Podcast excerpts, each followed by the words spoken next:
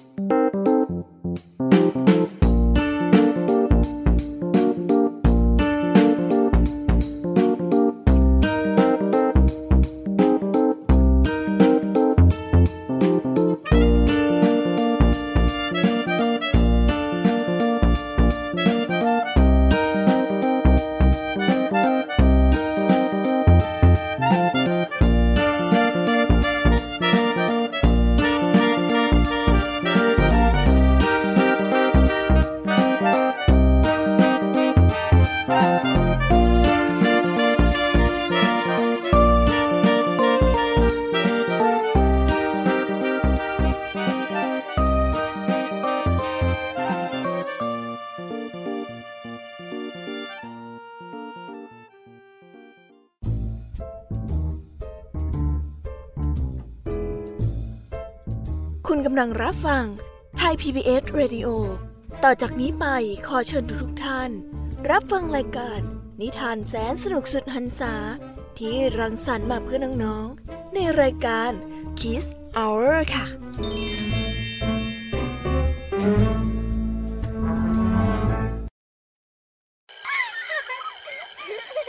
โรงเรียนเลิกแล้วกลับบ้านพร้อมกับรายการ Kiss Hours โดยวัญญาชยโย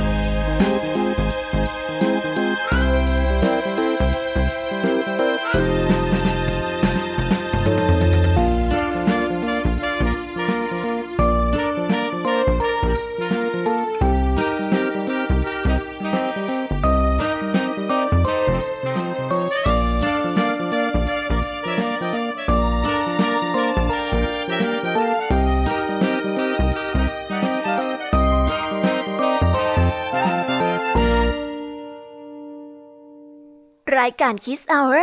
กลับมาพบน้องๆออีกแล้วจ้า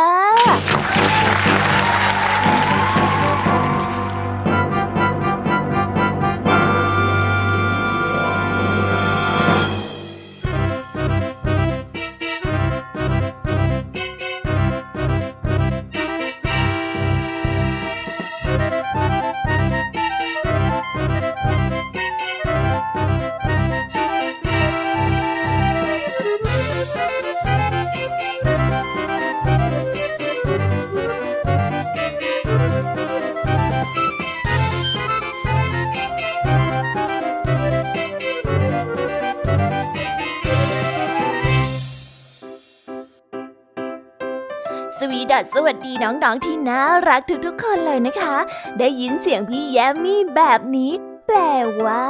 ได้เวลามาพบกับพี่ยามีที่แสนจะน่ารักในรายการ Kiss Hour กันอีกเช่นเคย น้องๆคิดถึงพี่ยามีกันไหมเอ่ยหรือว่าจะคิดถึงแต่นิทานแสนสนุกนะตอบพี่ยามีหน่อยเร็ว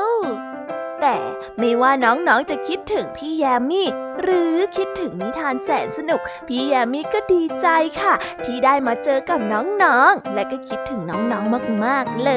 ยและอีกเช่นเคย รายการ Kiss Hour ของเราก็มีเรื่องราวนิทานแสนสนุกที่แอบแฝงไปด้วยข้อคิดและคติสอนใจมาฝากให้น้องๆ ได้ฟังให้หายคิดถึงกันอีกแล้ว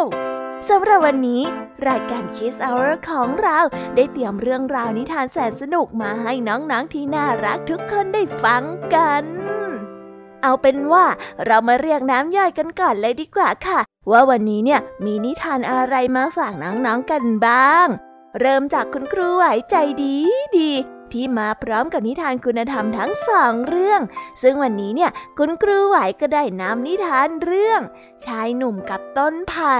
และเรื่องดอกกุหลาบกับบานไม่รู้เลย มาฝากกัน ส่วนจะสนุกแค่ไหนเนี่ย ต้องรอติดตามไปพร้อมๆกันนะคะเด็กๆส่วนพี่แยมมี่เล่าให้ฟังก็ได้ขนขบวนนิทานมาฝากกันถึงสามเรื่องด้วยกัน เรื่องแรกนั่นก็คือเรื่อง ราชสีหมี แล้วก็หมาป่าค่ะ และตามกันมาด้วยเรื่อง เต่ากับนกอินทรี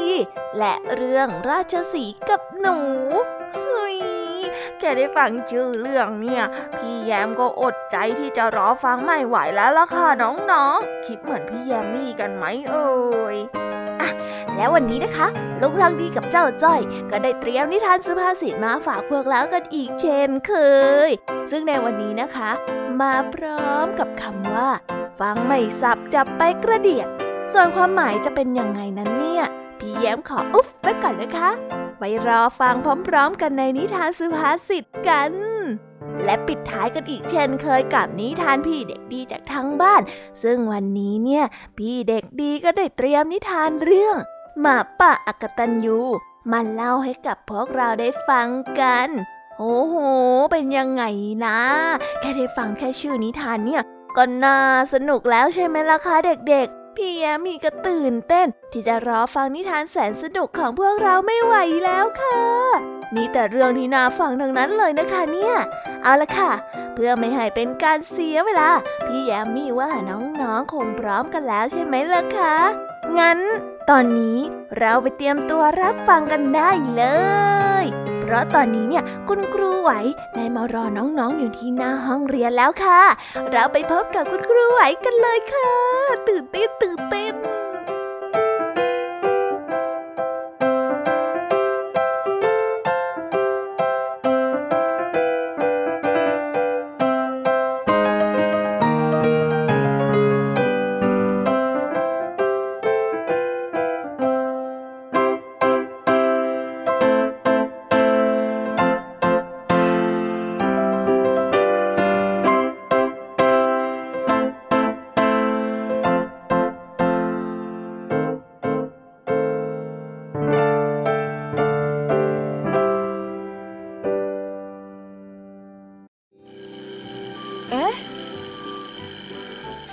ดังแล้ว อุ้ยต้องไปเข้าเรียนแล้วล่ะค่ะ ไม่รอช้า เราไปหาคู่ไหวกันเถอะ ไปกันเลย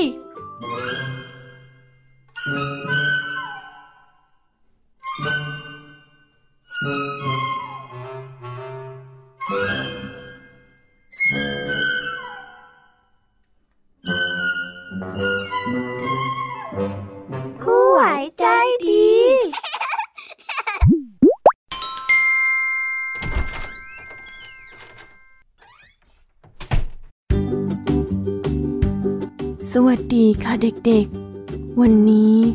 กลับมาพบกับคุณครูไหวกันอีกเช่นเคยนะ และในวันนี้แน่นอนว่ามาพบกับคุณครูไหว คุณครูไหวก็มีนิทานคุณธรรม ที่มีคติสอนใจดีๆ มาฝากเด็กๆ กันอีกเช่นเคยนะคะ เด็กๆ พร้อมกันแล้วหรือยังเอ่ย ถ้าเด็กๆ พร้อมกันแล้วเนี่ย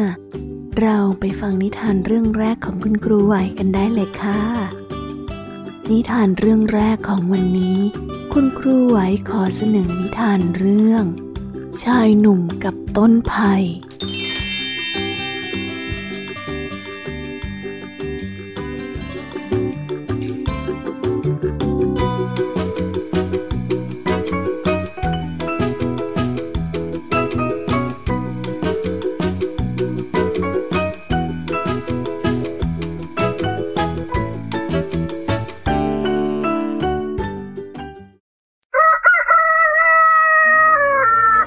แก่คนหนึ่ง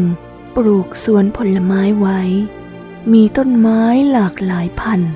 ที่สามารถกินได้ตลอดทั้งปี แต่มาวันหนึ่ง เขาได้แก่ตัวลงมาก และร่างกายก็เริ่มย่ำแย่ลง เขาจึงยกสวนผลไม้ของเขาให้กับลูก ซึ่งตอนนี้ได้เติบโตเป็นชายหนุ่ม เขาได้มอบไว้ให้ลูกชายนั้นดูแล โดยก่อนที่จะยกให้ เขาได้สั่งกับลูกชายว่า ลูกเอ้ย ตอนนี้พ่อแก่แล้ว คงจะดูแลสวนผลไม้แห่งนี้ไม่ไหวอีกต่อไป ยังไงซะ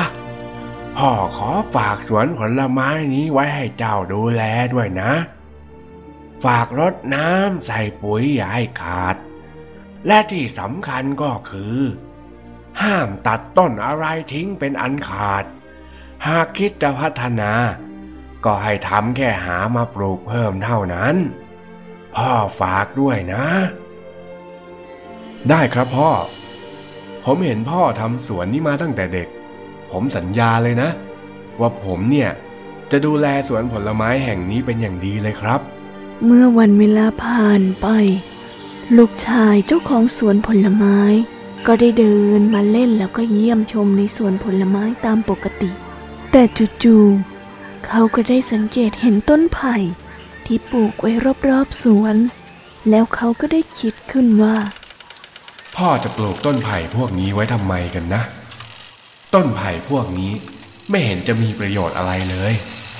ไม่มีทั้งดอกที่สวยงาม แล้วก็ไม่มีผลให้เก็บกินด้วยทำไมเราต้องปลูกมันไว้ด้วยก็ไม่รู้สิ สู้ตัดทิ้ง และเอาผลไม้อย่างอื่นมาปลูกซะยังจะดีกว่าอีก เมื่อคิดได้อย่างนั้นแล้ว เขาจึงได้สั่งให้คนงาน ช่วยกันตัดต้นไผ่ออกให้หมด หลายวันต่อมา เมื่อต้นไผ่รอบๆถูกโค่นจนหมดทำให้เหล่าสัตว์น้อยใหญ่ในป่าโดยรอบ ต่างสังเกตเห็นผลไม้ในสวนของเขา จึงพาเข้ามาขโมยกินผลไม้ของเขาทั้งหมด เหลือทิ้งไว้เพียงสวนที่ได้รับความเสียหายเป็นอย่างมาก ลูกชายเจ้าของสวนผลไม้ เขาเห็นเข้าดังนั้น จึงคิดขึ้นได้ว่าโธ่ไม่น่าตัดต้นไผ่ที่เป็นเสมือนรั้วบ้านทิ้งเลย ผมผิดไปแล้วครับพ่อ ผมผิดที่ไม่เชื่อฟังคำสั่งของพ่อ ผมขอโทษครับ และนิทานเรื่องนี้ ก็ได้สอนให้กับเรารู้ว่า ควรเชื่อฟังคำตักเตือนของผู้ที่มีประสบการณ์ และไม่ควรดูถูกคุณค่าของสิ่งใด เพราะทุกสิ่งทุกอย่างย่อมมีคุณค่าและประโยชน์ในตัวเอง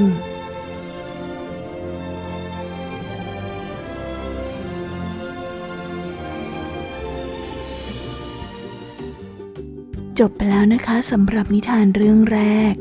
เป็นยังไงกันบ้าง ชายหนุ่มหัวดื้อเนี่ยก็ต้องมาเสียผลไม้ในสวน เพราะว่าไม่เชื่อคำเตือนของพ่อแท้ๆเลยเชียว เด็กๆ ถ้าหากว่ามีผู้ใหญ่ตักเตือนเรื่องอะไร เราก็ควรที่จะรับฟังไว้บ้างนะคะ หรือถ้าหากว่า เราไม่เข้าใจว่าผู้ใหญ่ทำไมถึงตักเตือนเรา เราก็สามารถถามได้นะคะ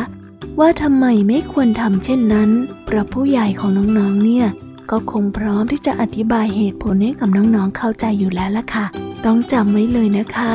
ว่าบางเรื่องก็ต้องฟังคำแนะนำจากผู้ที่มีประสบการณ์ ผู้ที่มีความรู้กว่าเราเอาละค่ะ งั้นเราไปต่อกันในนิทานเรื่องที่สองกันเลยนะคะ วันนี้นิทานเรื่องที่สองของคุณครูไหว คุณครูขอเสนอนิทานเรื่อง ดอกกุหลาบและดอกบานไม่รู้โรย จะเป็นอย่างไร เราไปฟังกันเลยค่ะ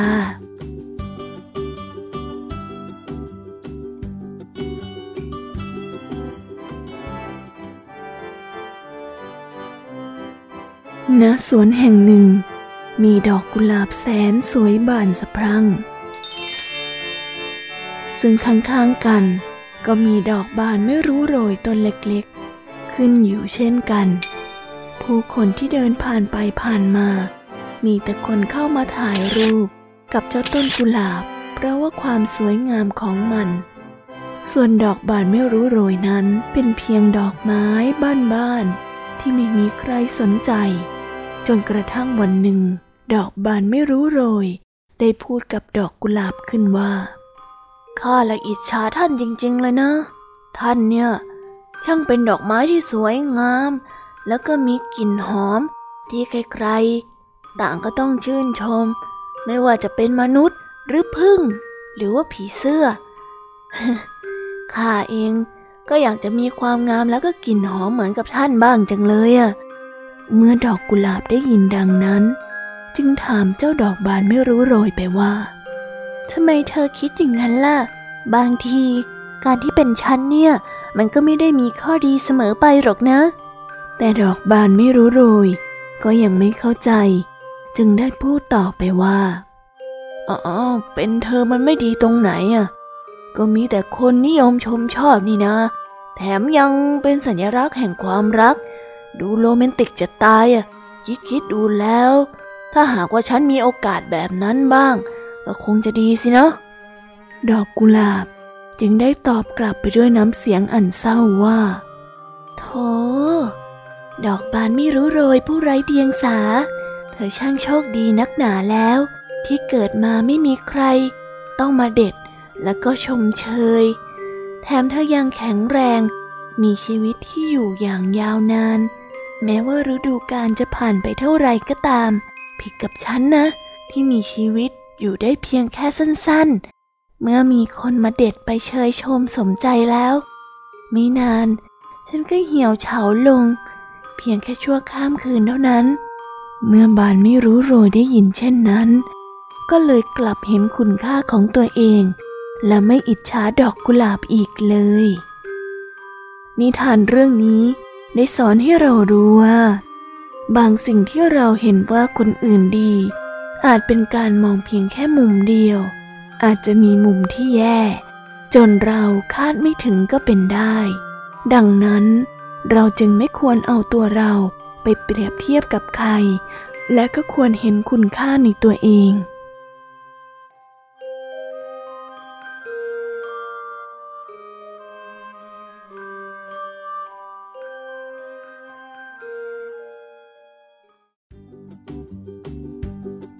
และในนิทานเรื่องที่สองของคุณครูไหวก็ได้จบลงไปแล้วนะคะ เด็กๆเห็นไหมล่ะคะว่า ทุกสิ่งทุกอย่างบนโลกใบนี้ ต่างก็มีคุณค่า มีข้อดีและก็ข้อเสียในตัวของมันเอง เราไม่จำเป็นที่จะต้องไปอิจฉาในสิ่งที่คนอื่นเป็น เพราะบางที สิ่งที่เราอิจฉาเขาก็อาจจะไม่ได้รู้สึกดีกับมันเลยด้วยซ้ำ เช่นเดียวกับการที่เราไม่พอใจอะไรบางอย่างในตัวของเรา ก็อาจจะมีคนอื่น ที่กำลังอิจฉาในตัวของเราได้เช่นกัน คิดไปคิดมา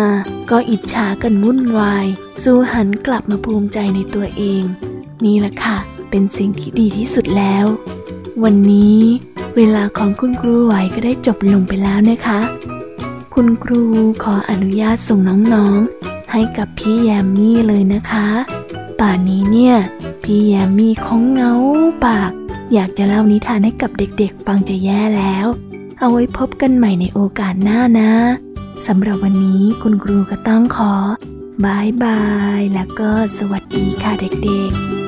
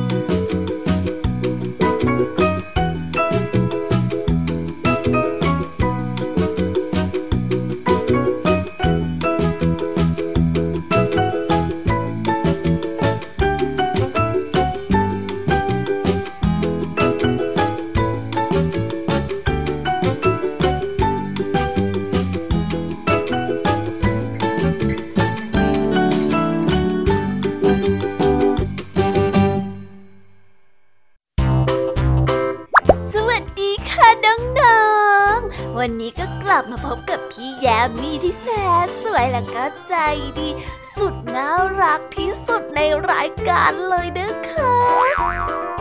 ดีใจที่สุดเลยค่ะ ที่ได้มาพบกับน้องๆในช่วงพี่แยมมี่เล่าให้ฟังเฮ้ยพี่แยมมี่เนี่ยตื่นเต้นทุกครั้งจริง ๆ เลยนะคะ ที่ได้มาพบกับน้องๆ เพราะว่าอะไรนั่นล่ะคะ เพราะว่าพี่แยมมี่ก็จะได้มาเล่านิทานแสนสนุกให้กับน้องๆได้ฟังกันยังไงล่ะ เอาเป็นว่าเราไปเริ่มต้นในเรื่องแรกกันเลยดีกว่านะคะ นิทานเรื่องแรกของช่วงพี่แยมมี่เล่าให้ฟังในวันนี้ พี่แยมมี่ขอเสนอนิทานเรื่อง ราชสีห์หมีและหมาป่า จะเป็นยังไงเราไปฟังกันเลย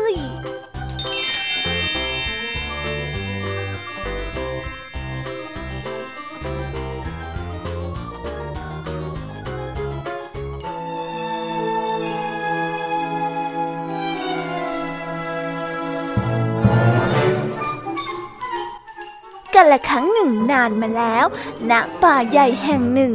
มีราชสีและเจ้าหมีอ้วนเป็นเพื่อนรักกัน วันหนึ่งทั้งสองได้ออกไปหาอาหาร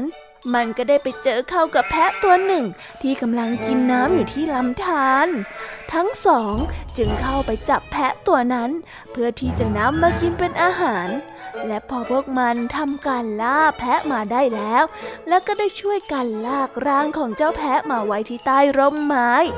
แต่เมื่อถึงเวลาปันส่วนแบ่งกัน ทั้งสองกลับทะเลาะถกเถียงกัน เพราะอยากจะได้เนื้อม้าครอบครองเพียงแค่คนเดียว ทั้งสองต่างได้ตกลงกันไม่ได้ จึงต่อสู้เพื่อที่จะเอาชนะแล้วก็แย่งชิงอาหารมาเป็นของตนเอง มันได้ต่อสู้กันอยู่นานเป็นวัน แต่ก็ไม่มีใครชนะ ในที่สุด ราชสีและก็เจ้าหมีอ้วน ทั้งสองก็ได้ล้มลง เพราะว่าความเหน็ดเหนื่อย หมาป่าตัวหนึ่ง บังเอิญเดินผ่านมาพบเข้าจึงฉวยโอกาสเข้าไปคาบร่างของเจ้าแพะต่อหน้าต่อตาของราชสีและหมีอ้วน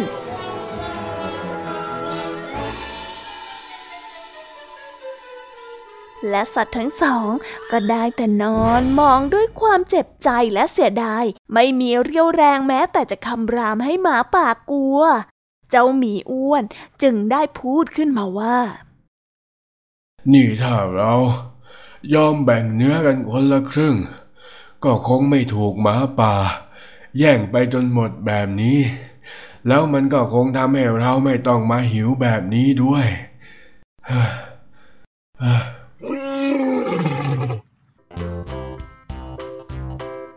านเรื่องนี้ก็ได้สอนให้เรารู้ว่า ความโลภมักนำมาซึ่งความสูญเสีย ว้าว จบไปแล้วนะคะสำหรับนิทานพี่ยามีในเรื่องที่หนึ่ง เป็นยังไงล่ะ สนุกกันละสิพี่แยมมี่บอกแล้วว่าวันนี้เนี่ยนะ พี่แยมมี่มาพร้อมกับความสนุก พี่แยมมี่ ไม่ขอพูดเยอะดีกว่าค่ะ เพราะว่าพี่แยมมี่รู้นะ ว่าน้องๆ เนี่ยกำลังใจจดใจจ่อรอฟังนิทานในเรื่องต่อไปอยู่ใช่ไหมล่ะ งั้นเราไม่รอช้าไปต่อกันในเรื่องที่สองกันเลย ในนิทานเรื่องที่สองของพี่แยมมี่ พี่แยมมี่ขอเสนอนิทานเรื่อง เต่ากับนกอินทรี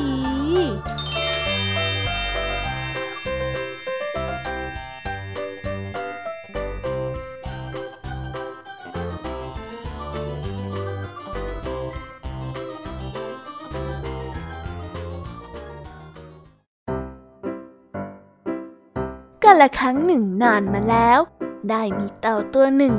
เดินตวมเตียมอยู่กลางป่า เจ้าเต่าตัวนี้รู้สึกเบื่อหน่ายที่ได้แต่คลานต้วมเตียม และใช้ชีวิตอยู่แค่บนพื้นดิน เจ้าเต่าก็ได้เงยหน้าขึ้นไปมองบนท้องฟ้า ก็ได้เห็นฝูงนกได้โบยบิน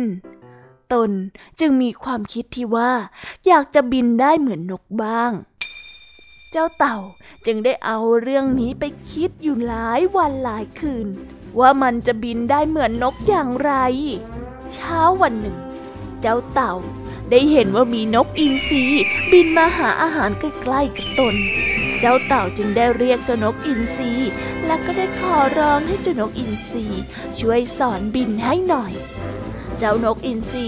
จึงได้ทักท้วงไปว่า เจ้าจะบินได้ยังไงในเมื่อเจ้าไม่มีปีก เป็นไปไม่ได้ที่เจ้าจะบินได้ แต่เจ้าเต่าก็ไม่ยอมฟัง แต่ยังยืนยันว่าจะต้องหัดบินให้ได้ แน่จะน้องอินซีเชื่อข้าสิว่าข้าน่ะบินได้จริง ๆ นะท่านลองคิดดูสิ ชีวิตของข้าเนี่ย ไม่เคยได้ออกไปไหนไกลๆเลยนะ อีกอย่างนะ ข้าก็ช้าต่วมเตี่ยมต่วมเตี่ยมแบบเนี้ย เจ้ารู้มาว่าข้าเบื่อแค่ไหนอะ ข้า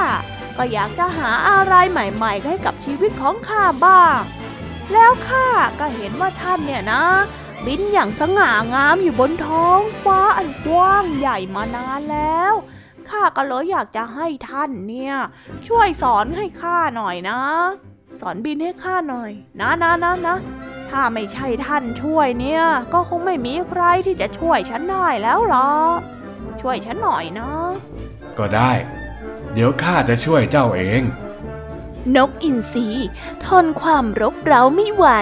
จึงได้เอากรงเล็บอันแข็งแรงของตน จับเจ้าเต่าไว้ แล้วก็พาบินขึ้นไปบนท้องฟ้า เจ้าเต่าตื่นเต้นและก็ดีใจสุดชีวิต พอได้บินขึ้นไปสูงมากๆ สูงมากๆแล้ว เจ้าเต่าจึงรีบบอกเจ้านกอินทรีว่าหืมข้างบนนี่มันสวยจริง ๆ เลยเนาะ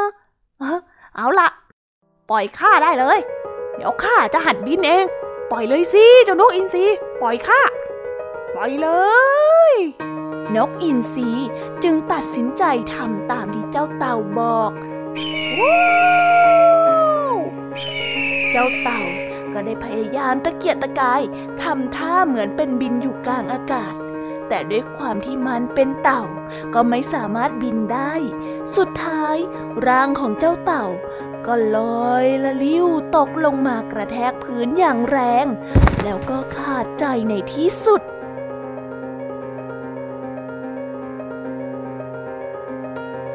นิทานเรื่องนี้ก็ได้สอนให้เรารู้ว่า ความทะเยอทะยานใฝ่สูงเกินตัว มักจะนำมาซึ่งความเดือดร้อน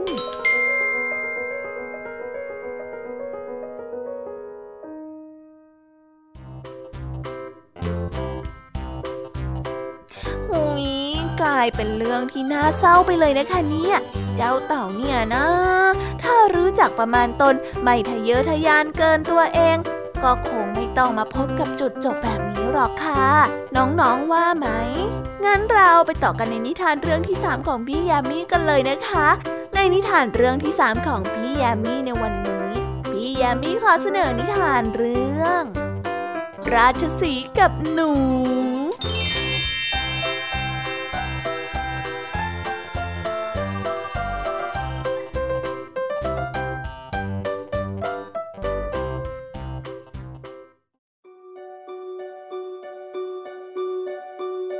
กันละครั้งหนึ่งนานมาแล้ว ราชสีเจ้าป่าตัวหนึ่งกำลังนอนหลับพักผ่อนอย่างสบายใจ ในขณะที่เจ้าราชสีหลับอยู่นั้น ก็ได้มีเจ้าหนูตัวหนึ่ง วิ่งเล่นซุกซนจนเผลอไต่ขึ้นไปบนร่างของราชสี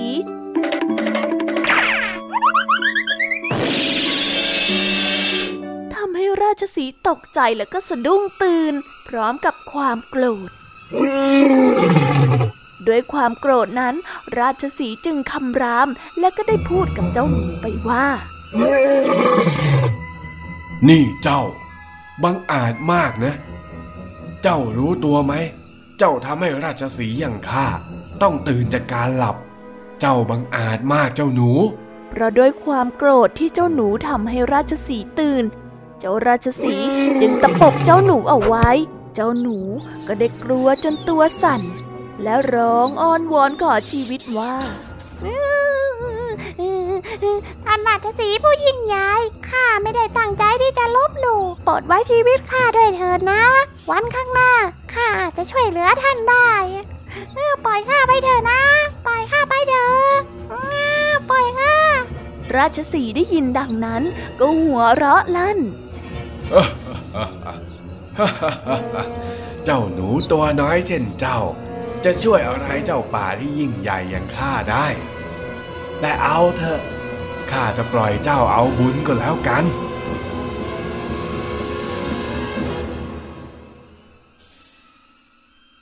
หลายวันต่อมา ขณะที่ราชสีห์ออกล่าเหยื่อ บังเอิญพลาดท่าไปติดบ่วงของนายพราน ราชสีห์พยายามดิ้นหนีเท่าไหร่ ก็ไม่หลุด จึงได้แต่ร้องคำรามอย่างสิ้นหวัง เจ้าหนูได้ยินเสียงร้องดังนั้น ก็เลยจำได้ว่าเป็นเสียงของราชสี แล้วก็ได้วิ่งเข้าไปช่วยเจ้าหนูได้กัดแทะบ่วงทีละเส้นทีละเส้น จนขาดออก ราชสีจึงได้รอดชีวิตออกมาได้ เพราะความช่วยเหลือของเจ้าหนูตัวเล็กๆ ที่มันเคยดูถูกเอาไว้ ขอบใจเจ้ามากเลยนะเจ้าหนูที่ช่วยชีวิตข้าไว้ และข้าก็ขอโทษด้วย ที่เคยดูถูกเจ้า บุญคุณครั้งนี้ของเจ้าข้าจะไม่ลืมเลย ไม่เป็นไรหรอกท่านราชสีห์ท่านก็เคยไว้ชีวิตข้าเอาเป็นว่า เราหายกันนะ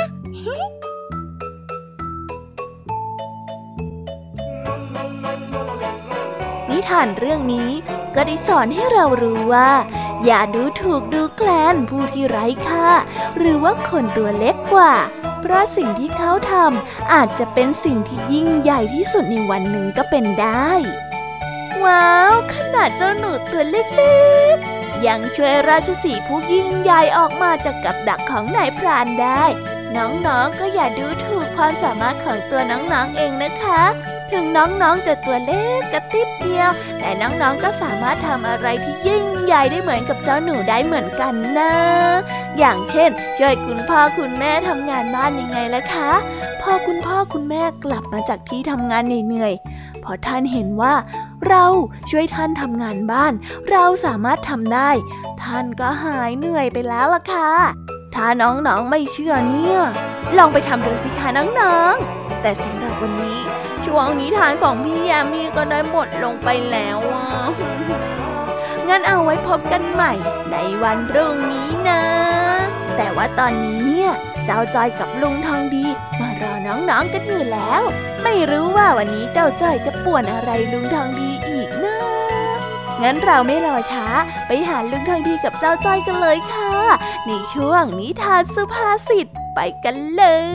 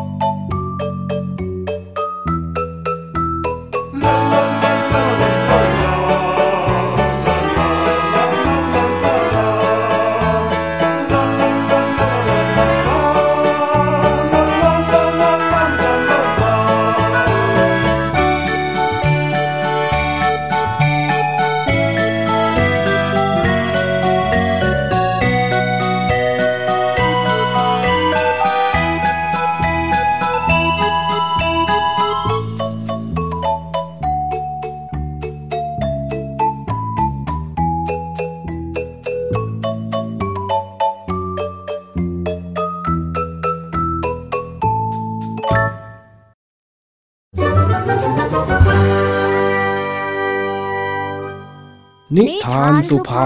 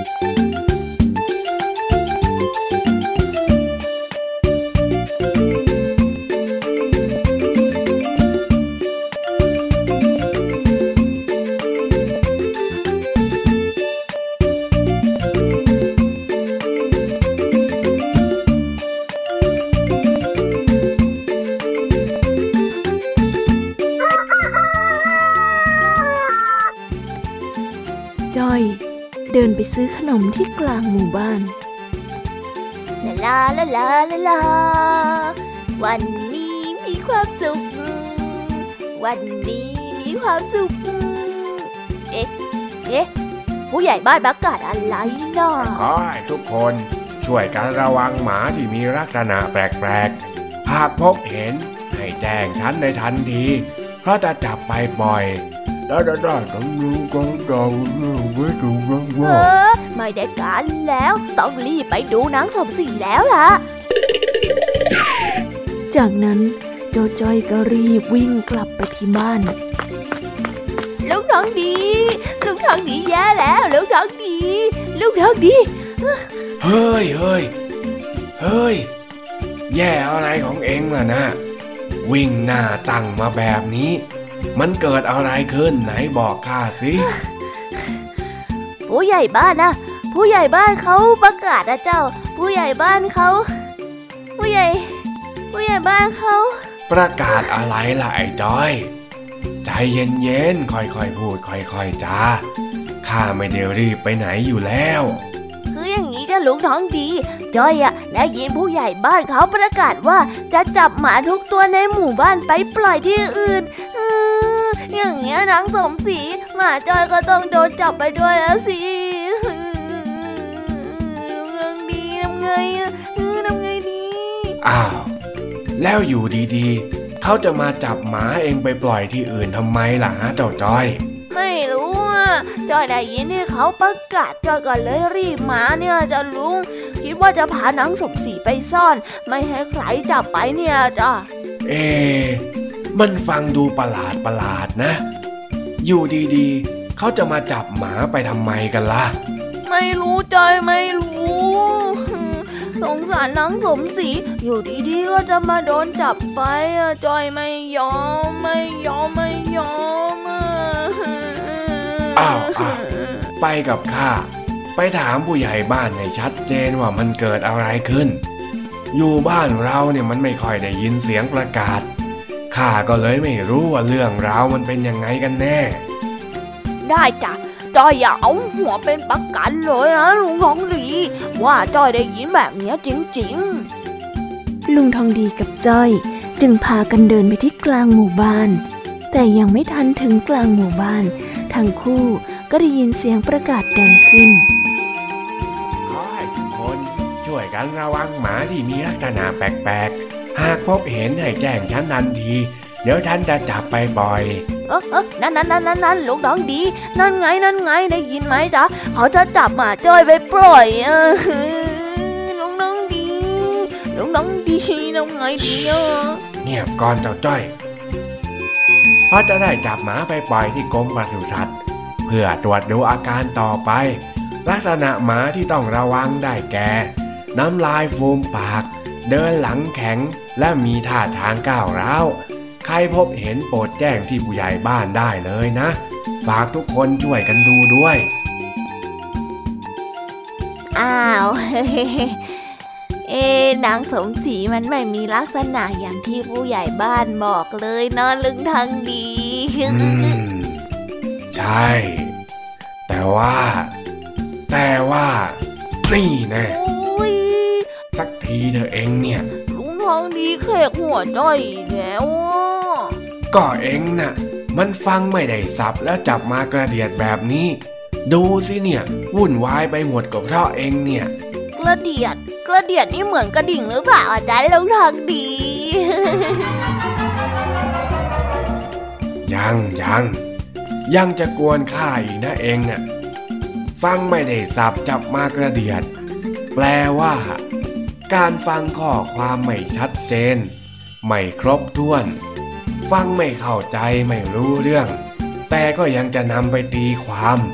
แล้วเอามาพูดต่ออย่างผิดผิดถูกถูกๆถ้าไม่เกิดความเสียหายตามมาในภายหลัง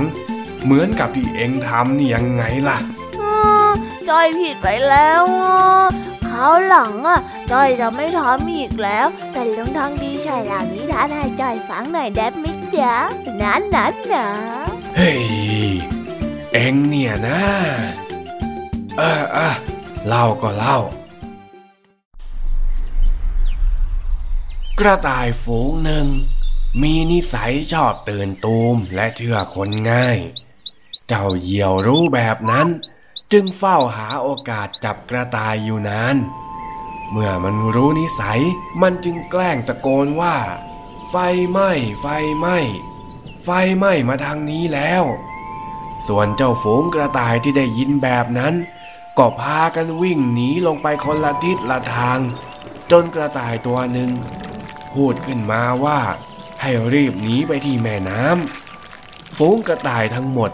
จึงพากันกระโดดลงน้ำแล้วก็ว่ายกันปวกเปียกไปคนละทิศละทาง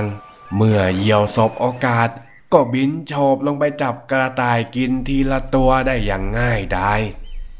เห็นไหมล่ะ ว่าการฟังแบบไม่ใส่ใจเนื้อหา แล้วตื่นตระหนกไปก่อนเนี่ย บางทีมันก็ทำให้เกิดเรื่องเดือดร้อนได้นะเจ้าจ้อยอ๋อจ้อยจะจำไว้ตอนลุงน้องดี เอ็งเนี่ยนะ จับส่งให้ผู้ใหญ่บ้านเอาไปฉีดยากับพวกหมาซะดีไหมฮะ จะได้หายหูเพี้ยนเออเออไม่เอาไม่เอาจ้อยกลัวเข็มไม่เอาอะลุ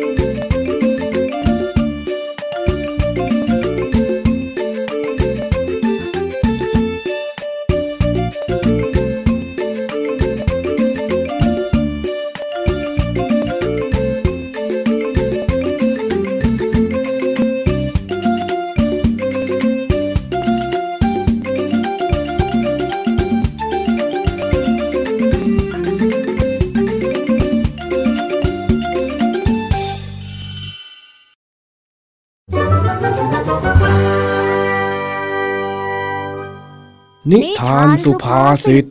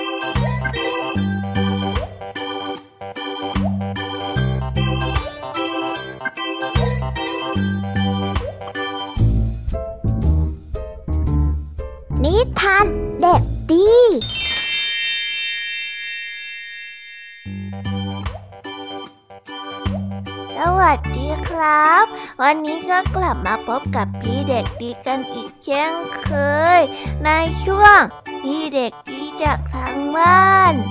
เป็นยังไงครับ วันนี้ตั้งใจเรียนกันไหมเอ่ยถ้าวันนี้น้องๆแล้วก็เพื่อนๆตั้งใจเรียนพี่เด็กดีก็ได้เตรียมนิทานมาเป็นรางวัลให้กับเพื่อนๆและก็น้องๆกันนะครับ ซึ่งในวันนี้พี่เด็กดีก็ได้เตรียมนิทานเรื่อง หมาป่าอากาแตนยูมาฝากกัน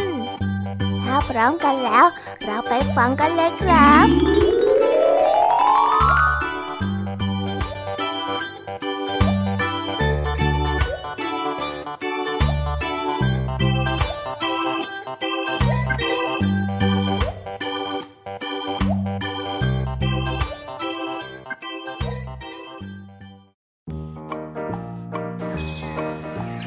ในตอนเย็นใกล้พบค่ำเด็กเลี้ยงแกะ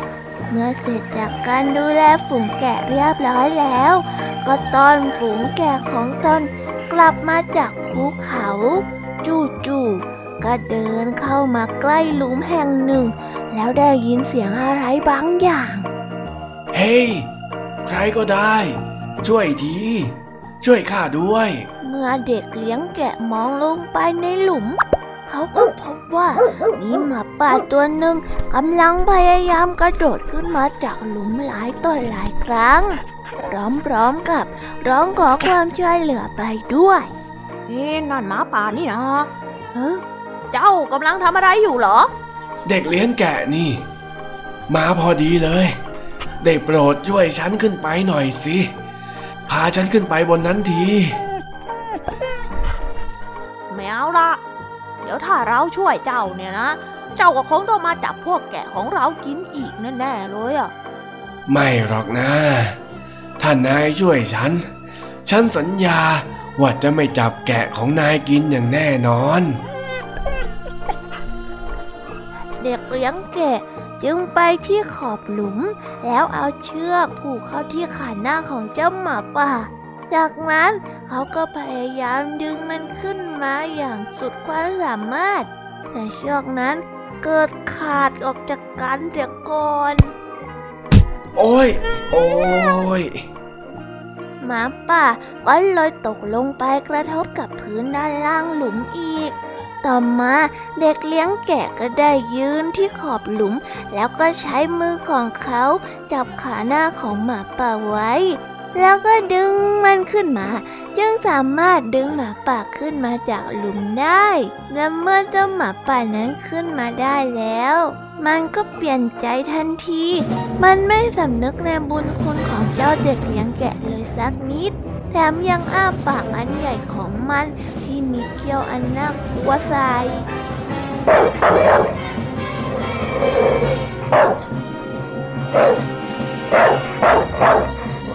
แกผูกขาของฉันด้วยเชือกแล้วยังไม่พอ ยังพยายามที่จะฆ่าฉันด้วยการแกล้งทำให้เชือกขาดทำให้ฉันต้องตกลงไปกระแทกกับพื้นหลุมอีกด้วย เจ้าเด็กคนนี้เป็นคนที่ทำให้ฉันต้องตกไปกระแทกกับพื้นหลุม แกต้องได้รับโทษ มันไม่เพียงแค่พูดเท่านั้น มันยังทำท่าจะกระโจนใส่เด็กเลี้ยงแกะอีกด้วย แต่จู่ๆก็มีลิงกระโดดเข้ามาห้าม แล้วก็บอกว่าจะตัดสินเรื่องราวนี้ให้ ว่าใครเป็นคนถูกหรือว่าใครเป็นคนผิด หลังจากนั้นเจ้าลิงจึงเอ่ยขึ้นมาว่าไหนไหนๆเจ้าลองทำเหตุการณ์เหมือนกับสถานการณ์ตอนนั้นสิอย่างที่เจ้าพูดนะนะทำให้ข้าดูอีกครั้งได้ไหมเพื่อจะได้เป็นการยืนยันในข้อเท็จจริงยังไงล่ะ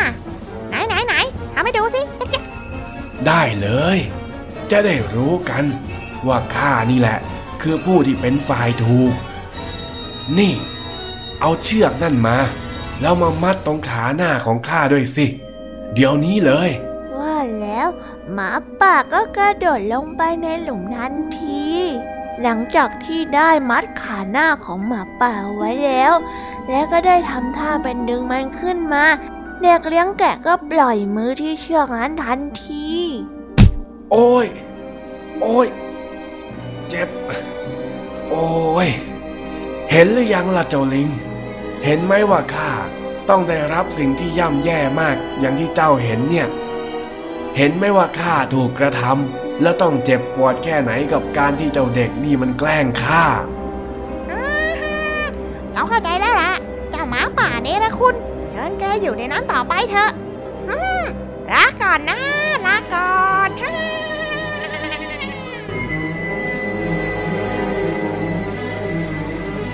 และแล้วเด็กเลี้ยงแกะกับเจ้าลิง ก็เดินร้องเพลงออกจากที่นั่นในที่สุด นิทานเรื่องนี้ก็ได้สอนให้เรารู้ว่า เมื่อได้ความช่วยเหลือจากใครแล้ว หากลืมความเมตตานั้น ก็คงไม่มีใครที่จะช่วยเหลือเราอีกอย่างแน่นอนจำไว้นะครับ เพราะฉะนั้นเราต้องกระตันยูรู้คุณกันนะครับ น้องๆแล้วก็เพื่อนๆ ส่วนวันนี้นิทานช่วงพี่เด็กดีก็ได้หมดลงไปแล้ว เอาเป็นว่าเราค่อยมาพบกันใหม่ในวันพรุ่งนี้นะ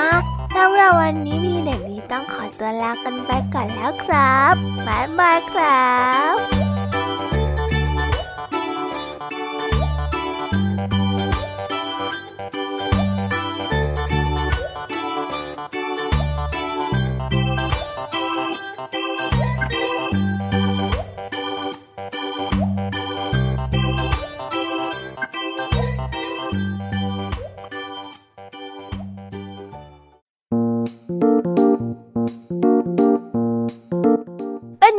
ป้างคะน้องๆสำหรับนิทานหลากหลายเรื่องราวที่พี่นำมาเล่าให้ฟังกันในวันนี้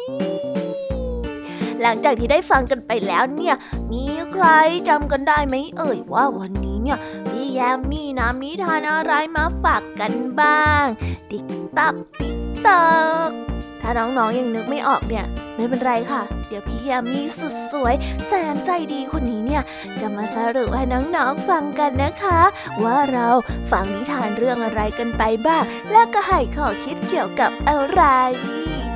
วันนี้นะคะ คุณครูไหวใจดีของเรา ก็ได้มาเล่านิทานเรื่อง ชายหนุ่มกับต้นไผ่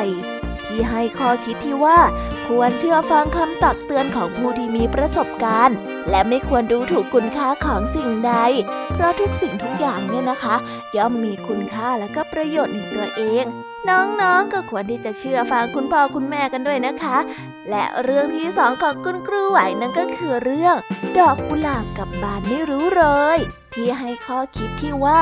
บางสิ่งที่เราเห็นว่าคนอื่นดี อาจจะเป็นการมองเพียงแค่มุมเดียว อาจจะมีบางมุมที่แย่ จนเราขาดไมีถึงก็ได้ ดังนั้นนะคะ เราไม่ควรที่จะเอาตัวเราไปเทียบกับใคร และเราก็ควรเห็นคุณค่าในตัวเองด้วยนะคะส่วนในช่วงพี่แยมมี่เล่าให้ฟัง พี่แยมมี่ก็ได้คนนิทานทั้งสามเรื่องสามรสมาฝากกันแน่ นั่นก็คือเรื่อง ราชสีหมี แล้วก็หมาป่า ซึ่งในนิทานเรื่องนี้นะคะ ก็ให้ข้อคิดที่ว่า ความโลภมักจะนำมาซึ่งความสูญเสีย จะเห็นได้ว่าเจ้าหมีอ้วนกับเจ้าราชสีเนี่ย ถ้ามันไม่ทะเลาะกัน ก็อาจจะทำให้ ตอนเนี้ยได้กินเนื้ออย่างอร็ดอร่อยไปแล้วล่ะค่ะ แต่ว่ามัวแต่เถียงกันทะเลาะกันเพราะความโลภยังไงล่ะคะ จึงโดนเจ้าหมาป่าฮุบเอาเจ้าแพะไปกินอย่างอร็ดอร่อยเลยจะว่าไปก็สงสารเหมือนกันนะคะเนี่ยโหอุตส่าห์จับมาได้เนาะและตามมาด้วยเรื่องเต่ากับนกอินทรีค่ะ ที่สอนให้เรารู้ว่า ความทะเยอทะยานใฝ่สูงเกินตัว มักจะนำมาซึ่งความเดือดร้อน สงสารเจ้าเต่าจริงๆเลยนะคะ ถ้าม่คิดที่จะบินเนี่ย ก็คงไม่จบชีวิตลงแบบนี้หรอกค่ะ และมาต่อกันด้วยเรื่องราชสีกับหนู ที่สอนให้เรารู้ว่า อย่าดูถูกดูแคลนผู้ที่ไร้คุณค่า หรือคนที่ตัวเล็กๆกว่า เพราะว่าสิ่งที่เขาทำเนี่ยอาจจะทำในสิ่งที่ยิ่งใหญ่ได้ในวันหนึ่งค่ะสำหรับช่วงนิทานสุภาษิตในวันนี้ ลุงทองดีกับเจ้าจ้อย ก็ได้มาพร้อมกับคำว่า ฟังไม่สับจับไปกระเดียด การที่เราฟังอะไรแล้วไม่เข้าใจ ก็อย่าเอาไปพูดต่อเติมนะคะน้องๆ มันจะไม่ดี เพราะอาจจะทำให้เกิดความเสียหายตามมาได้ภายหลังค่ะ อย่างที่เจ้าจ้อยทำยังไงล่ะ แต่ดีนะที่ลุงทองดีเนี่ยได้เล่านิทานแล้วก็สอนให้เจ้าจ้อยเด็กฟัง ไม่อย่างนั้นเนี่ยนะ เจ้าจ้อยจะเป็นยังไงก็ไม่รู้นะคะและปิดท้ายกันอีกเช่นเคยค่ะ กับนิทานพี่เด็กดีจากทางบ้าน ซึ่งอันนี้เนี่ย พี่เด็กดีก็ได้มาพร้อมกับนิทานเรื่อง หมาป่าอักตันยูที่ให้ข้อคิดที่ว่า เมื่อเราได้รับความช่วยเหลือจากใครแล้ว หากลืมความเมตตานั้นไปเสีย ก็คงจะไม่มีใครคิดที่จะช่วยเหลือเราอีกครั้งเป็นแน่นอนละค่ะแล้วเราก็ได้ฟังนิทานกันมาจนถึงเวลาที่กำลังจะหมดลงอีกแล้วอะ พี่ยามีต้องคิดถึงน้องๆออีกแน่เลย แต่ไม่ต้องห่วงนะคะน้องๆ พี่แยมมีขอสัญญาว่า จะกลับมาพบกับน้องๆใหม่ กับนิทานแสนสนุกแบบนี้กันอีกแน่นอนละค่ะ น้องๆ อย่าลืมนำข้อคิดดีๆ ที่ได้จากการฟังนิทานแสนสนุกของครูไหว พี่แยมมี่ลุงทองดีเจ้าจ่อยแล้วก็พี่เด็กดีในวันนี้ไปใช้กันนะคะเด็กๆ เอาไว้พบกันใหม่ในวันพรุ่งนี้นะสำหรับวันนี้พี่แยมมี่และรายการ Kiss Hour ของเราก็ต้องขอลากันไปก่อน พี่แยมมี่ไปแล้วนะบายบายค่ะเด็กๆ เป็นเด็กดีนะคะทุกคน